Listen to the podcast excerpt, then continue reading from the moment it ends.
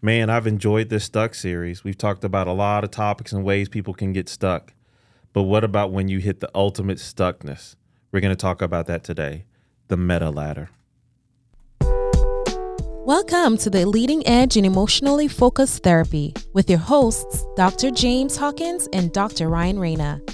EFT is a dynamic model that humbles even the most seasoned therapists. Together, we want to come alongside you as you continually push the leading edge of your understanding and application of this wonderful model developed by Dr. Sue Johnson. Wow. Well, Ryan and I are back off the road, but this time we got to be together along with the great EFT supervisor and the EFT guy, Chad Imhoff, mm-hmm. coming back from Dallas. Uh, if you're hearing this, this happened in 2023. Um, and it was great. You know, first we, ever training. Yeah, the Le- first ever edge training, and it was great, man. It was good. It was yeah. dynamic. Uh, we got to, and I mean, shout out to one the the North Texas EFT community for putting on the event. They did a great job hosting, and then I really got to give a lot of kudos to the people that were represented in that room. Mm-hmm. You know, it's hard to do an advanced training where we're not going to go back to the basics and um, that group, that room was ready. They yeah. were they were ready just to move in and dive deeper. Yeah, we didn't do any basics really. No, we didn't, which yeah. is amazing. Mm-hmm. And they were willing just to lean in and try. So that was really good. And so one of the concepts that we're going to use that came up there, um, that we're going to use to close out this stuck series, um, is called the meta ladder. And so we've been talking about all these new, like kind of nuanced places where people can get stuck, whether focus, stuck in story, all those kinds of things. Um, but this one is, but what about when you hit the ultimate stuckness? You have done all you can do. You've done all the CPR with blocks. You've kind of worked with terror and you've tried to restrain interruptions and all these kinds of things. But it's very clear the path forward just ain't happening. Right. They are locked in on that alpha path and not moving. And it's not even just alpha alpha path. It's a disorganized, disorienting, non-safe journey what's a plan for that? And so we talk about the meta ladder. So let's start with that for a moment, right? And this is big because even a very great, I got to give her a shout out, Camille. She is one of the, the leaders from Atlanta mm-hmm. EFT. Shout out to Atlanta yeah. EFT. She came up after Ryan. Three folks there from Atlanta. Yeah, that's right. Yeah, some great people. And she came up and she hugged you for this because she was mm-hmm. talking about she hit a place where she just couldn't break through with her couple, and so she had to start kind of trying to build this plan out of, all right, so how do we either get clear get re back focus, or do how do we help back out of this process? And so in this, where you introduce the meta ladder, can you even one talked about what does the meta ladder mean or the name of it? Well, first, I want to do what I'm I'm going to try to do every episode, which is I want to thank everybody for their work, mm-hmm. and because you do hard work, you have chosen to do something that's vulnerable and difficult, and I especially appreciate in the context of this episode that people hang in there and grind it out with people who and they're really struggling. The amount of patience and resiliency it takes on your part as a therapist is pretty special. So thank you for doing that. Mm-hmm. We want to try to thank you every episode. Yeah. So the meta ladder, that term, you know, meta means kind of about or of. Um, and so I just called it that because um, in EFT we don't want to do that typically, right?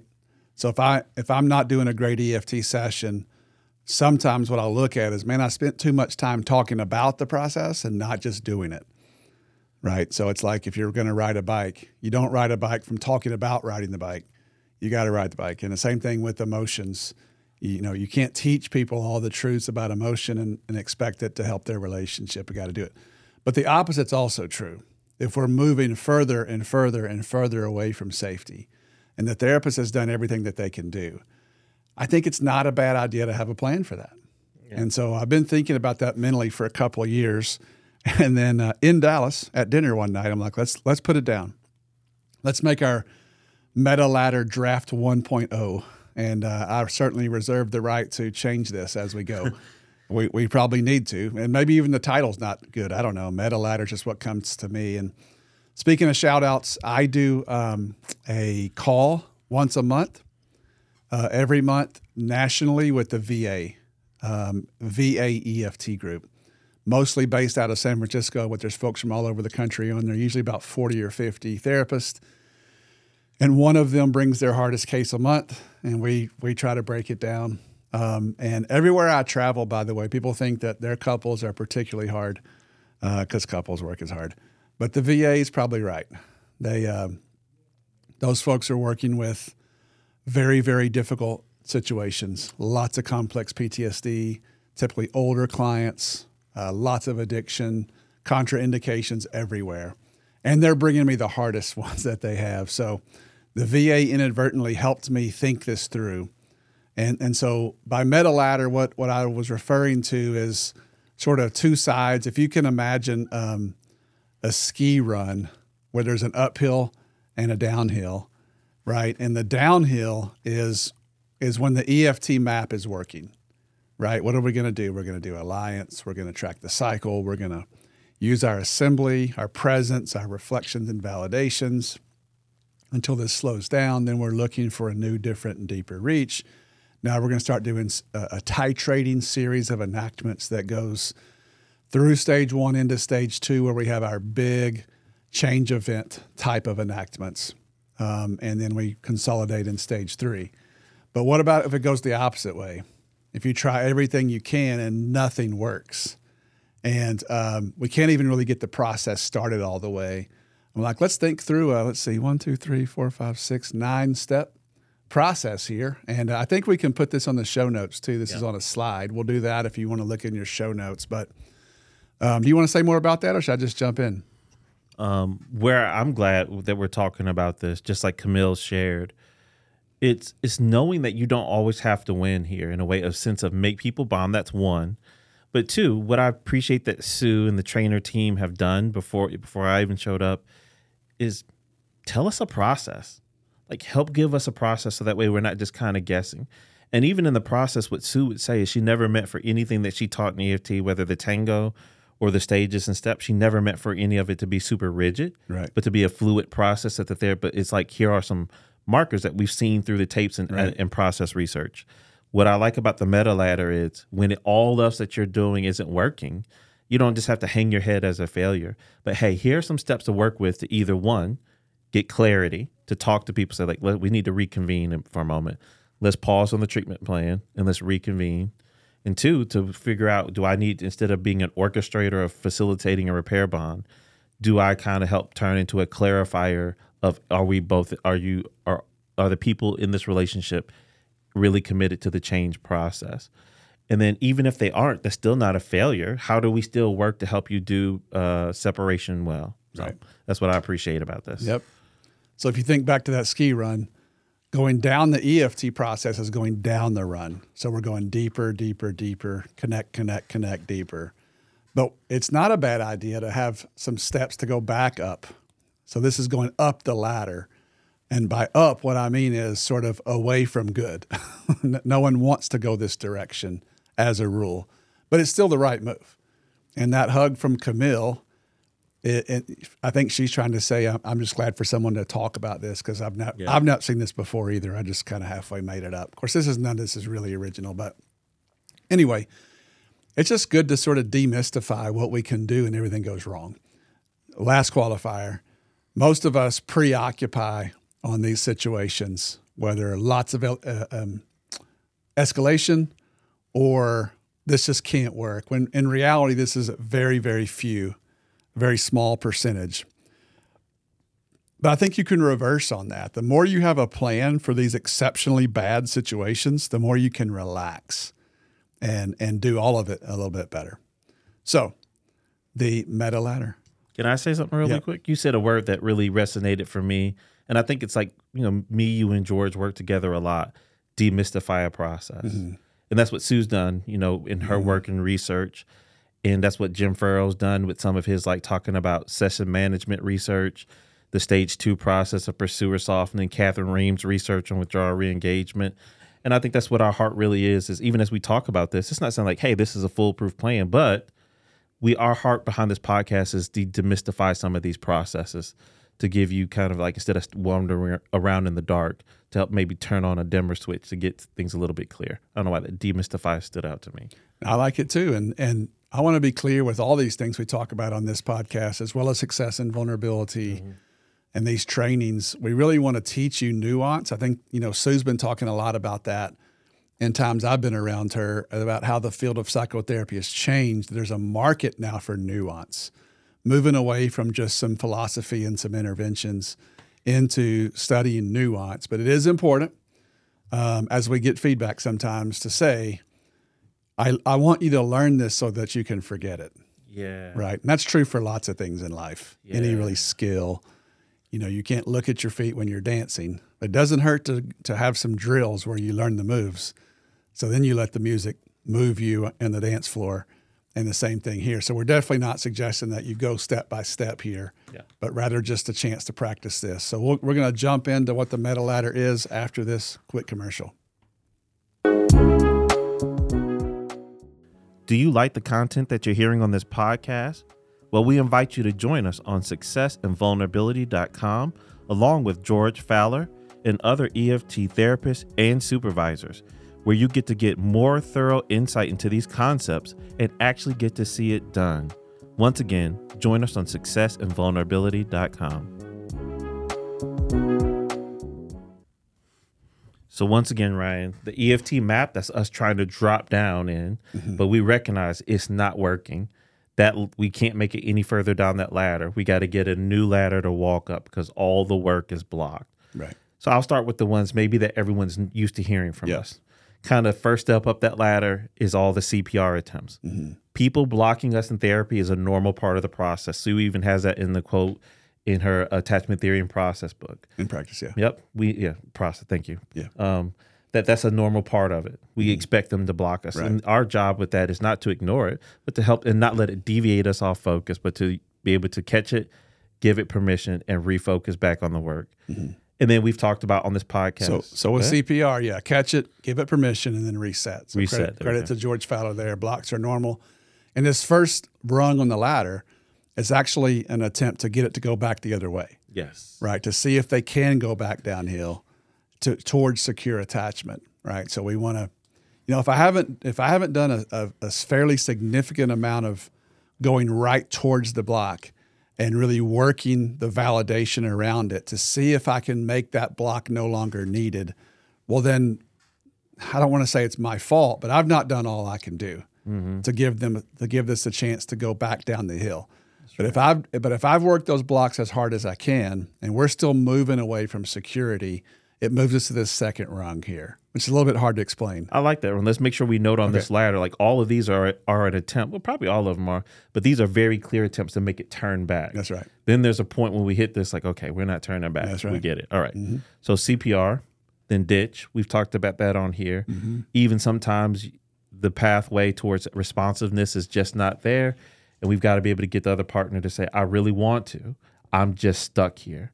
So it's okay for people to talk about and to share stuckness in the EFT because that can be a very vulnerable thing to say, I'm stuck. I'm too tired. It's been too painful. It's hard for me to do this vulnerable process. Or also, I think we've talked about it on here the terror process, or how do we deal with interruptions and reactivity, where we, at sometimes a therapist, we need to because the cycle has been telling them to fight a certain way at home, or maybe not even fight, but a way to try, what did my couple say yesterday? To keep dig- digging our heels in to be heard. Right. But we've got to be able to, to interrupt, close those interruptions, and, and keep the work focused. But there's a time when we just can't contain it enough. Yeah. The reactivity's been too much. Yeah, and this second rung on the ladder, which would probably be two rungs, but I ran out of space, so I had to put it all on one page. PowerPoint limited you. Yeah, the terror processes are early in the session, and the ditch processes are typically late in the session. But I put them on the same rung because I was just trying to I had to put it somewhere. So you know, at that same training last week in in Dallas, I had a, an EFT supervisor come up and say, "Hey, I'm almost ashamed to say this, but I had a really hard session that went really bad." I'm like, "Hey, don't be ashamed to me. That makes me want to give you a high five. You know, you're sticking your face in there." As we used to say in football practice, you got to stick your head in there and, and, and go get it. And I appreciate her trying. And so she starts interviewing me on, on escalation, right? And and I'm like, look, it's happened to me too. It'll probably happen to me again. But most of the time, when escalation really wins, it's because the therapist showed up late. Like you've given them six, seven, eight sentences of blame, Yeah. and now it becomes contagious and they flood out on you. Yeah. And they neurologically can't come back. So, You know, if I've got to stop a moving train, I want to stop it on about the third or fourth inch, not the third or fourth mile. Mm-hmm. So don't give it momentum. So that's what I mean by the terror process. A therapist has got to be on their game when they see the difference between someone actually answering a question or sharing when it's really more of a this is just a toxic blame coming. This is disembodied. Get in there. And that's terror. You know, do what you got to do to stop this thing from from escalating. That's that second piece. And then late in the session, the ditch processes, meaning you've got your enactment set up or you're trying to distill deeper or you're trying to get someone to, someone to respond and they formally are just showing you i'm not doing this today. And so then you as we've said on a previous episode you can have them turn and just say i can't show up for you today because i'm so hurt. Right? So that would be a second rung as we're moving away from safety because an attachment an attachment based explanation of no is better than no explanation of no Mm-hmm. So that will be that second second rung on the ladder. All right. The third one, enactments blocked by us. Yeah, it's a funny way to say that. Again, I was kind of out of space, but what what came what what I learned, I learned from this myself actually, because I didn't put it together until I'd put it together. Funny how that works. But, you know, as you're moving towards safety, you know, you want to do more and more and more enactments.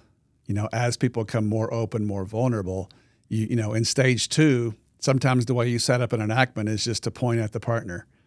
And, and by that point, they realize, oh, he wants me to turn and tell my partner something. Um, but, but as you move away from safety, you want people to do less enactments. And by enactments, I just mean we don't want people to talk to each other as much. So this is sort of a, a next stage in terror, which is to restrain interruptions here.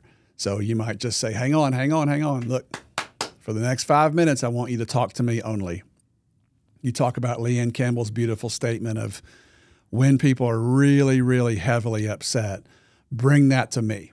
Mm-hmm. Bring that to me, not your partner. And so that's what we mean by block. So don't have them talk to each other, even prevent them from talking to each other when things are getting worse and worse.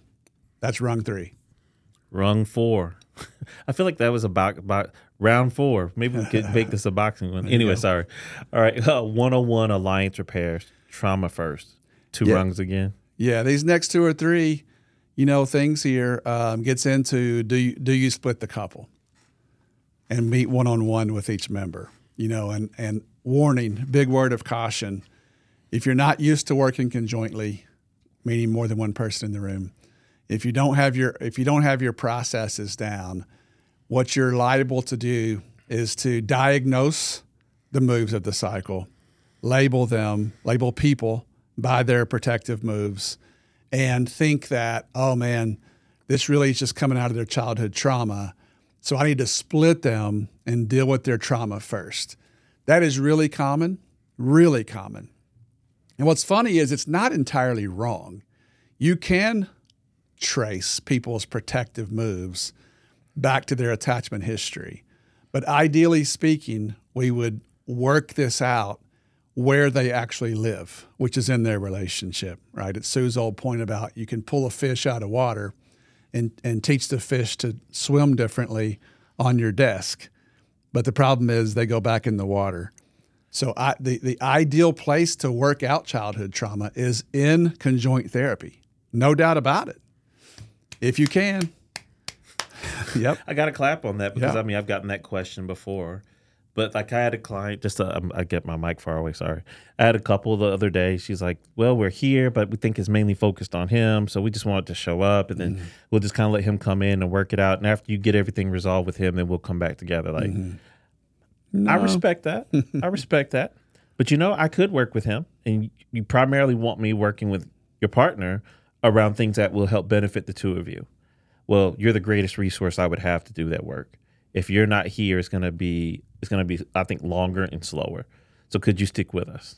Right. And I'll say this there were couples that 15 years ago I would have to do that with. Yeah.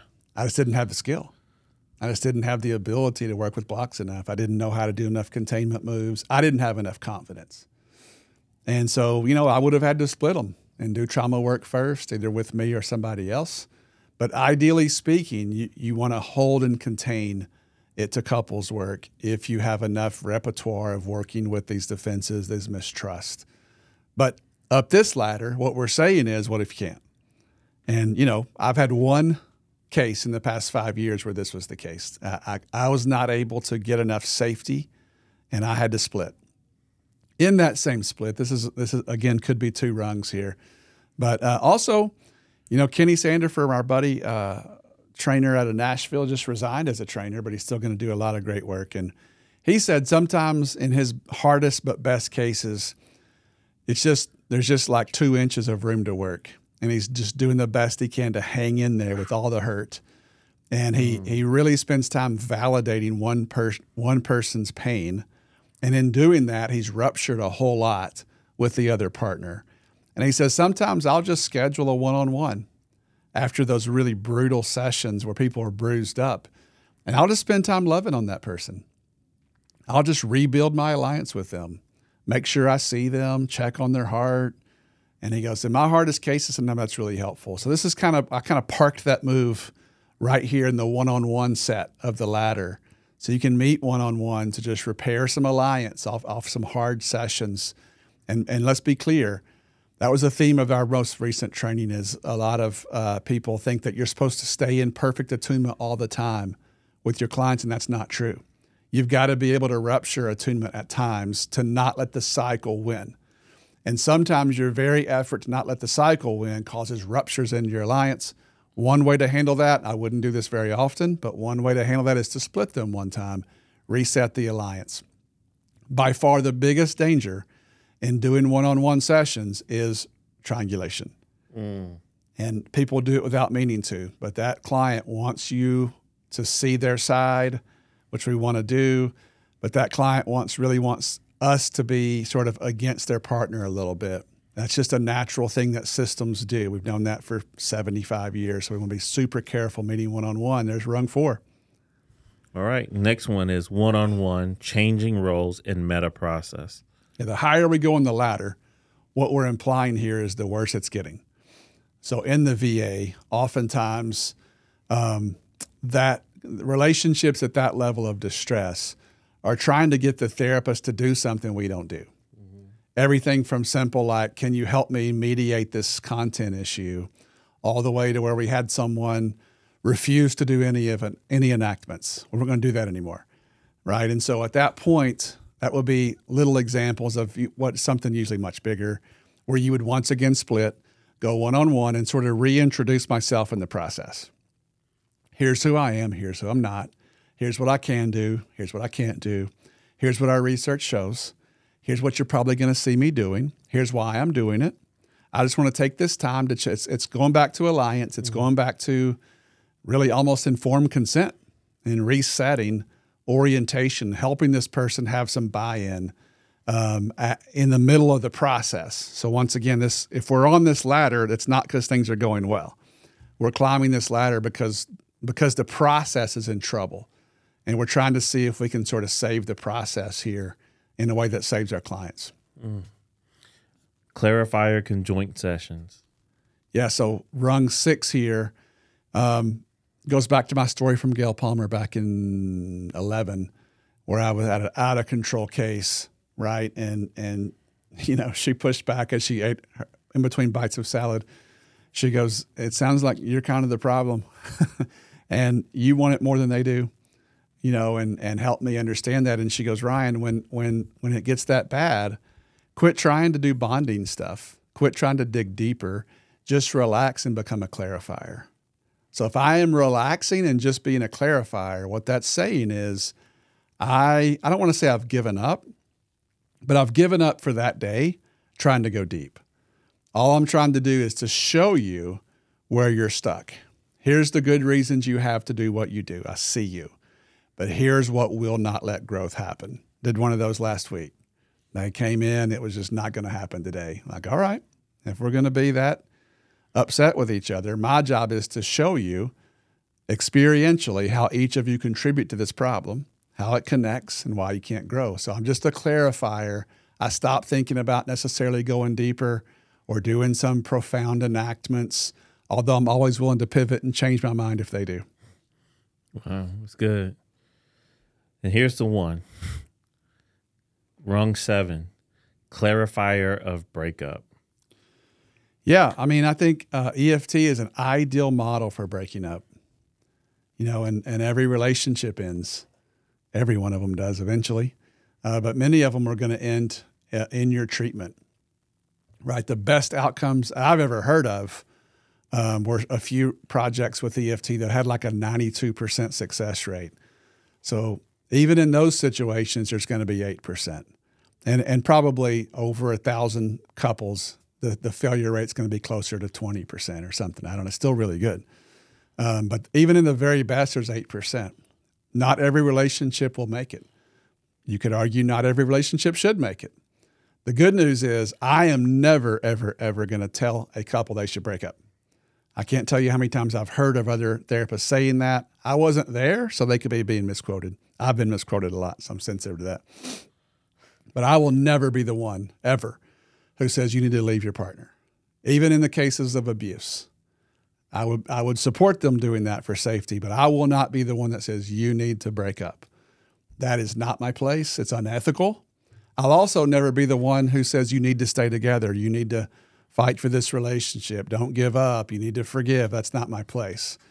Um, but if a relationship is breaking up, our assembly work, our tracking the cycle is really, really important. The only difference is when you get to the E in temp or the limbic arousal in your assembly, just don't deepen and heighten it. Instead of deepening and heightening it, just get one emotion word and keep moving and put this together over and over and over. If people can break up or divorce in some cases with a clear view of their cycle, two things really happen good. One, it helps the grief process be more accurate. And two, it decreases the likelihood of them making the same mistake in their next relationship. So if you if you get divorced from someone and your ex was the biggest, here's your list: um, compulsive liar, master manipulator, um, addicts, some diagnoses, horrible, uh, addictive narcissist. The problem with that is your body knows the truth. And that story that, that people construct, which is sort of a self protective function, not judging it, it's just what it is, that makes their grief process not work. Because I need to look at what, how my partner hurt me. I also need to look at what I did in the context of that hurt. And in that way, my body can grieve this better. Mm, that's good. Rung eight, no more conjoints. Yeah, there's just a point where you can say, for now, or or maybe longer than that, I just won't meet with you together. Again, that is extremely rare for me, uh, but it's possible that if a relationship gets that sick, that unsafe, um, that you just refuse to work with them together. Um, but uh, again, that's happened one time in the last five years. This was with the person who uh, was in a very bad I would say decompensation sort of vibe anytime any of her emotion came forward, or if her partner had any emotion, uh, it would be um, pretty rough. And so I started to lose confidence that that we could establish safety. Even me doing my very best moves, still worked with them, still had pretty decent results, but we just had to go a different pathway and not meet together for some time. Mm. And then the last rung here stabilization only. Yeah, once again, kind of the same thing here, but uh, this is the focus on this person's in trouble, and we're gonna do we're gonna do our basics for safety here with mental health, which could be everything from calling an ambulance.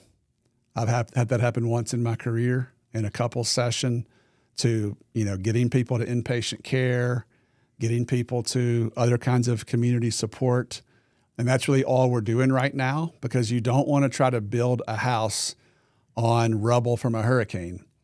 And uh, I staffed a case recently, and one of the things this a person would do in their cycle was threaten suicide. Mm. And that person had tried to commit before. And they were like, What are you doing EFT? I'm like, Oh, hold the phone. We, we stay in step one and two in EFT. We're just going to stabilize. We may not see them together we're going to take steps for safety. So that's up the ladder nine of these sort of last resort sort of moves.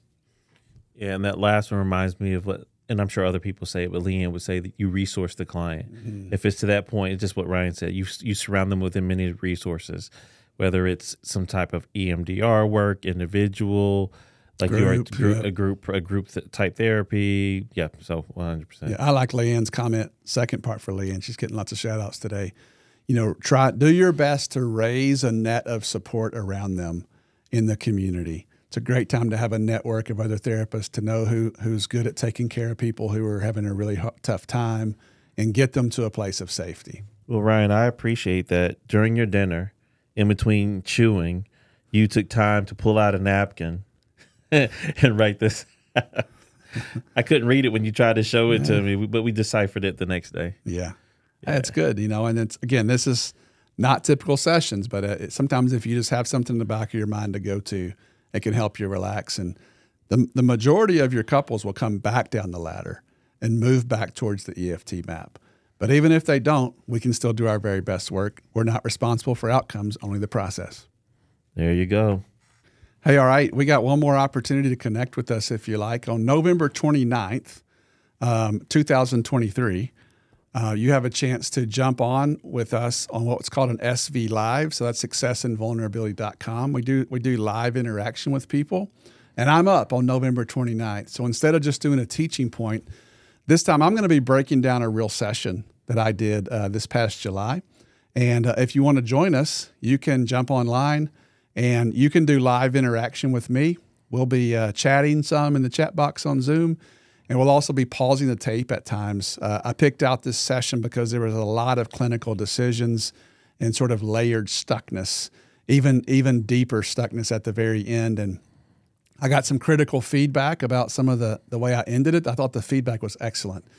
It made me a better clinician. So we would love to invite you. Uh, November 29th, 2023. It's 10 a.m. Central to noon Central. So be sure you factor in the time zones there. Yep. And uh, you can jump in and, and we can so you know work together case by case. You can see me doing this instead of just talking about it. Yep. And you can jump in after you go to successinvulnerability.com. At the top of the page on the right hand side, you will see SV Live. Click on that, and then you can register to join this course with Ryan Rana. Thank you so much. Yeah, and then if you hear this like a year later, then obviously you can't join, but it will still be on that website. Yeah, that's right. So you can go to this website and you can you can purchase um, the recording of this. Yeah. So seeing your other colleagues have an interaction with me on this. Some people, uh, I'll tell you where this idea came from. Is years ago as a supervisor, um, we were doing different things, and they always want to see me work. And but it, it's actually even better than that because if I'm breaking down my session with you, I can pause the tape and go, "Here's why I went left instead of right." Yep. Doesn't mean that's right, but it just creates a nice dialogue. So we'd love to have you join us November 29th, 2023, from 10 to noon Central, watching me break a three layered stuckness session down. Thank you for listening. We hope this experience helps you push the leading edge in your work to help people connect with themselves and with each other. Please subscribe to our podcast and leave us a five star review. You can contact us at pushtheleadingedge at gmail.com and you can follow us on our Facebook page at Push the Leading Edge. You can follow Ryan on Facebook at Ryan Rana Professional Training and on his website, ryanranatraining.com. You can follow James on Facebook and Instagram at DocHawkLPC. You can also check out his website, dochawklpc.com.